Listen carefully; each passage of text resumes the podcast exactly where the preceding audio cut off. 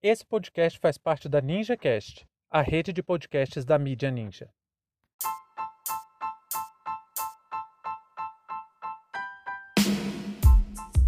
Material nazista estimado em 25 milhões de reais é encontrado na casa de pedófilo no Rio de Janeiro. Sejam bem-vindos e bem-vindas ao seu plantão informativo com análise e opiniões a partir de uma perspectiva histórica. Eu sou Arnaldo de Castro, em conjunto com Brenda Salzman, e hoje é dia 6 de outubro de 2021.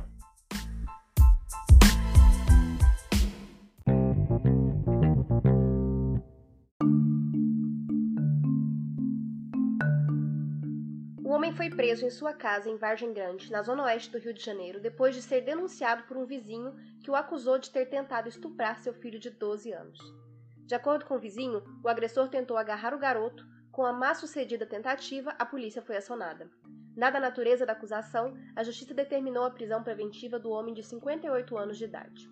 O caso ganhou repercussão ainda maior quando, na ocasião da operação de busca e apreensão na casa do agressor, foi encontrado um acervo de materiais nazistas, que, de acordo com o criminoso, chegou a valer entre 3 e 4 milhões de euros, que convertidos em reais chegaria a valer entre 19 e 25 milhões na nossa moeda. O cenário mudou com a apreensão de armas e materiais nazistas. De uma investigação sobre o horrendo crime de pedofilia, o delegado Luiz Maurício Armout, titular da 42ª DP, investiga também se o homem preso por suspeita de pedofilia faz parte de uma célula neonazista em atuação no Rio de Janeiro. Pois, para adquirir o acervo nazista tão peculiar e valioso, é preciso ter conexões pouco comuns até mesmo para outras modalidades de contrabando como drogas e armas.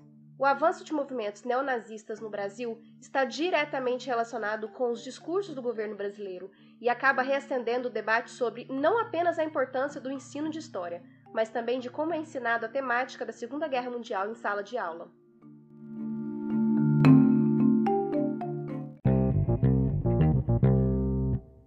Queridos e queridas que nos acompanham diariamente aqui nesse modesto espaço de debate e construção de conhecimento histórico.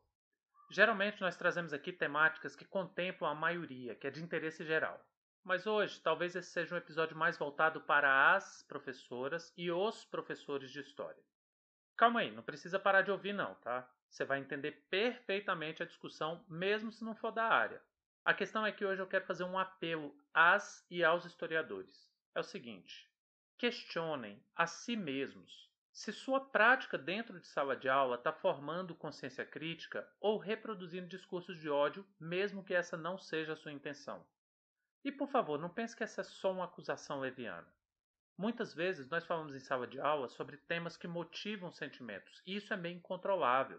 Eu não tenho como definir o que alguém sente. Mas nós podemos ter certos cuidados para não ficar minimizando determinadas atrocidades que aconteceram e que ainda fazem parte da nossa realidade política. Eu digo que fazem parte da nossa realidade política porque, por exemplo, o nazismo não se encerrou com o fim da Segunda Guerra Mundial. É algo que a gente ainda convive. Pode até ser mais estranho para nós brasileiros, mas sim, o nazismo existe aqui e com o avanço do discurso da direita nos últimos anos, esses grupos acabaram também crescendo. Eu nem sei mesmo se cresceram ou se simplesmente estão saindo do esgoto que eles estavam se escondendo. Aí temos um governo que tem uma forte inspiração neonazista, com membros do alto escalão fazendo símbolo do white power e usando a estética nazista em pronunciamentos oficiais. Para piorar, o próprio presidente recebeu a neta do ministro das Finanças de Hitler, Beatriz von Kreuz, que é uma deputada alemã e é uma das mais expressivas lideranças da direita na Alemanha. E ela sustenta discursos xenofóbicos além da negação do Holocausto. Aí a direita canalha como é, tenta usar a desculpa de que os filhos não necessariamente são como os pais, o que qualquer pessoa sensata tende a concordar. Não é porque um cara é bandido que o filho dele vai ser bandido, óbvio. A questão é que, nesse caso, nós sabemos perfeitamente que a neta do nazista tenta minimizar o que foi de fato o nazismo e as suas atrocidades. Logo, eu posso dizer sem grandes problemas que ela também é nazista. O que tem que ficar claro é que esse momento político que estamos vendo no Brasil não é uma brincadeira, não é uma trollagem, é um projeto com fortes inspirações nazistas, e que representa bastante também esses grupos neonazistas, porque a proximidade ideológica é inegável. Quem afirma isso é o historiador judeu e professor Michel German. German sugere até mesmo que a gente não deve mais se referir a seguidores de Bolsonaro como bolsonaristas, e sim como fascistas e nazistas. Esse historiador, aliás, foi surpreendido pela Federação Israelita Brasileira com uma tentativa de repressão ao seu pensamento, dizendo que não se pode comparar os eventos daquela época ao momento que a gente vive hoje. Olha, para quem está pouco ambientado com essa questão, vou tentar explicar rapidamente. Na Europa, se você quer ofender a comunidade judaica, é só comparar qualquer atrocidade com o nazismo. Para eles é como se estivesse diminuindo e pormenorizando os eventos que lá aconteceram vocês terem ideia, o camaronês Achille Ambem já foi alvo de ataques relacionados a essa corrente de pensamento. O problema é que isso, se de um lado coloca em evidência uma atrocidade quase sem paralelos, e eu digo quase porque indígenas e africanos foram e são vítimas de violências tão extremadas quanto, por outro, acaba por deixar temerosa a mídia e outros intelectuais de usarem o conceito para classificar aquilo que uma pessoa, grupo ou partido realmente é: nazista.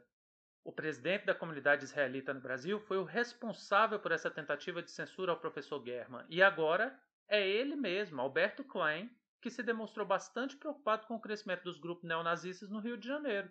Mas a pergunta que fica é: cadê o Sr. Klein quando 150 ativistas estavam na hebraica protestando contra um deputado que dizia naquela palestra as palavras que comparavam homens e mulheres quilombolas a animais? Cadê as palavras de repressão do Sr. Klein quando um certo deputado disse que as minorias deveriam se curvar diante da maioria. Ser antinazista é imediatamente ser anti-Bolsonaro, Sr. Klein. E aí que entra a questão do ensino de história, porque aqui nós temos duas lições importantes. A primeira é de parar de pensar a história como se fosse uma estátua em um museu. A história lida com mudanças e permanências, as coisas não se repetem, mas os conceitos são ressignificados e ganham, dentro dessa disputa entre rupturas e permanências, novos usos. E assim também é o caso do nazismo. E a segunda lição é de que falar em Segunda Guerra Mundial dentro da sala de aula sempre é muito fácil. Eu até costumo dizer que dar aula para o nono ano é a coisa mais fácil do mundo, porque é só desgraça no currículo. Começa com a guerra e termina com a guerra. É só sangue. E não sei por que as pessoas costumam gostar muito disso. E é daí que vem a nossa responsabilidade em criar um ambiente de debate rico o suficiente para criar uma consciência crítica que negue as práticas nazistas e as permanências dos discursos de ódio. Porque já perceberam que geralmente neonazistas, diferente do que se fala, na maioria das vezes não são pessoas sem acesso à educação formal?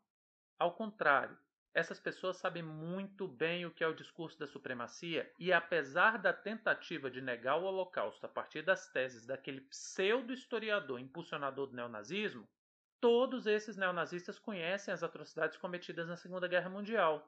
E ainda tem gente que vem falar de dois lados, que tem que apresentar os dois lados. Não tem dois lados.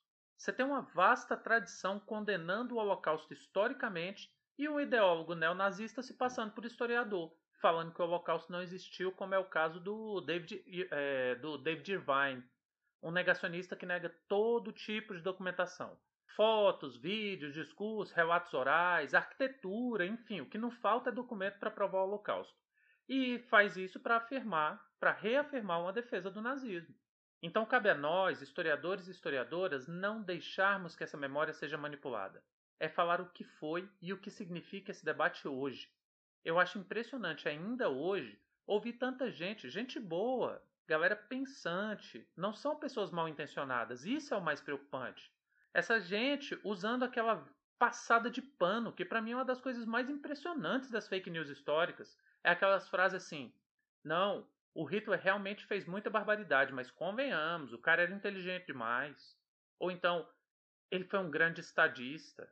Tem aquela máxima também, né? Ele era um brilhante estrategista. Não, gente.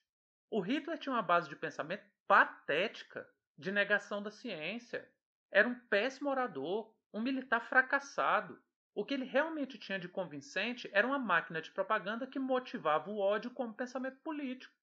Você ainda está achando que o Hitler era muito inteligente? Está na hora de rever seus conceitos. Basta você pegar a interpretação dele sobre a evolução das espécies que vai entender como a boca dele era uma metralhadora de merda para a própria época. Não é analisando a partir de hoje, é na época. E por isso que eu sustentei desde lá de começo que não importa apenas falar a verdade, mas como falar a verdade e investigar se de fato aquilo que está chegando para nós nos livros didáticos é suficiente para conscientizar causar reflexão e levar estudantes a construir conhecimentos a partir de dados concretos da realidade. E aqui fica um recado para todas e todos. A esquerda desse país tem avisado por anos que há um crescimento do nazismo e que o governo hoje é impulsionador disso. O que, é preciso a gente fazer para os isentões acreditarem? Campos de concentração? Assassinato em massa? Porque seres humanos morrendo em pesquisas científicas não autorizadas, nós já temos. E tem gente que ainda parece que não percebeu isso. Fim de papo.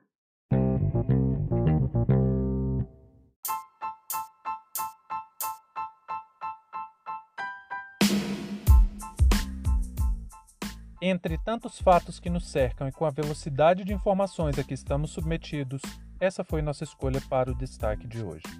Se você quiser participar do nosso financiamento coletivo, acesse catarse.me/história. Muito obrigado a você por prestigiar nosso trabalho e até a próxima.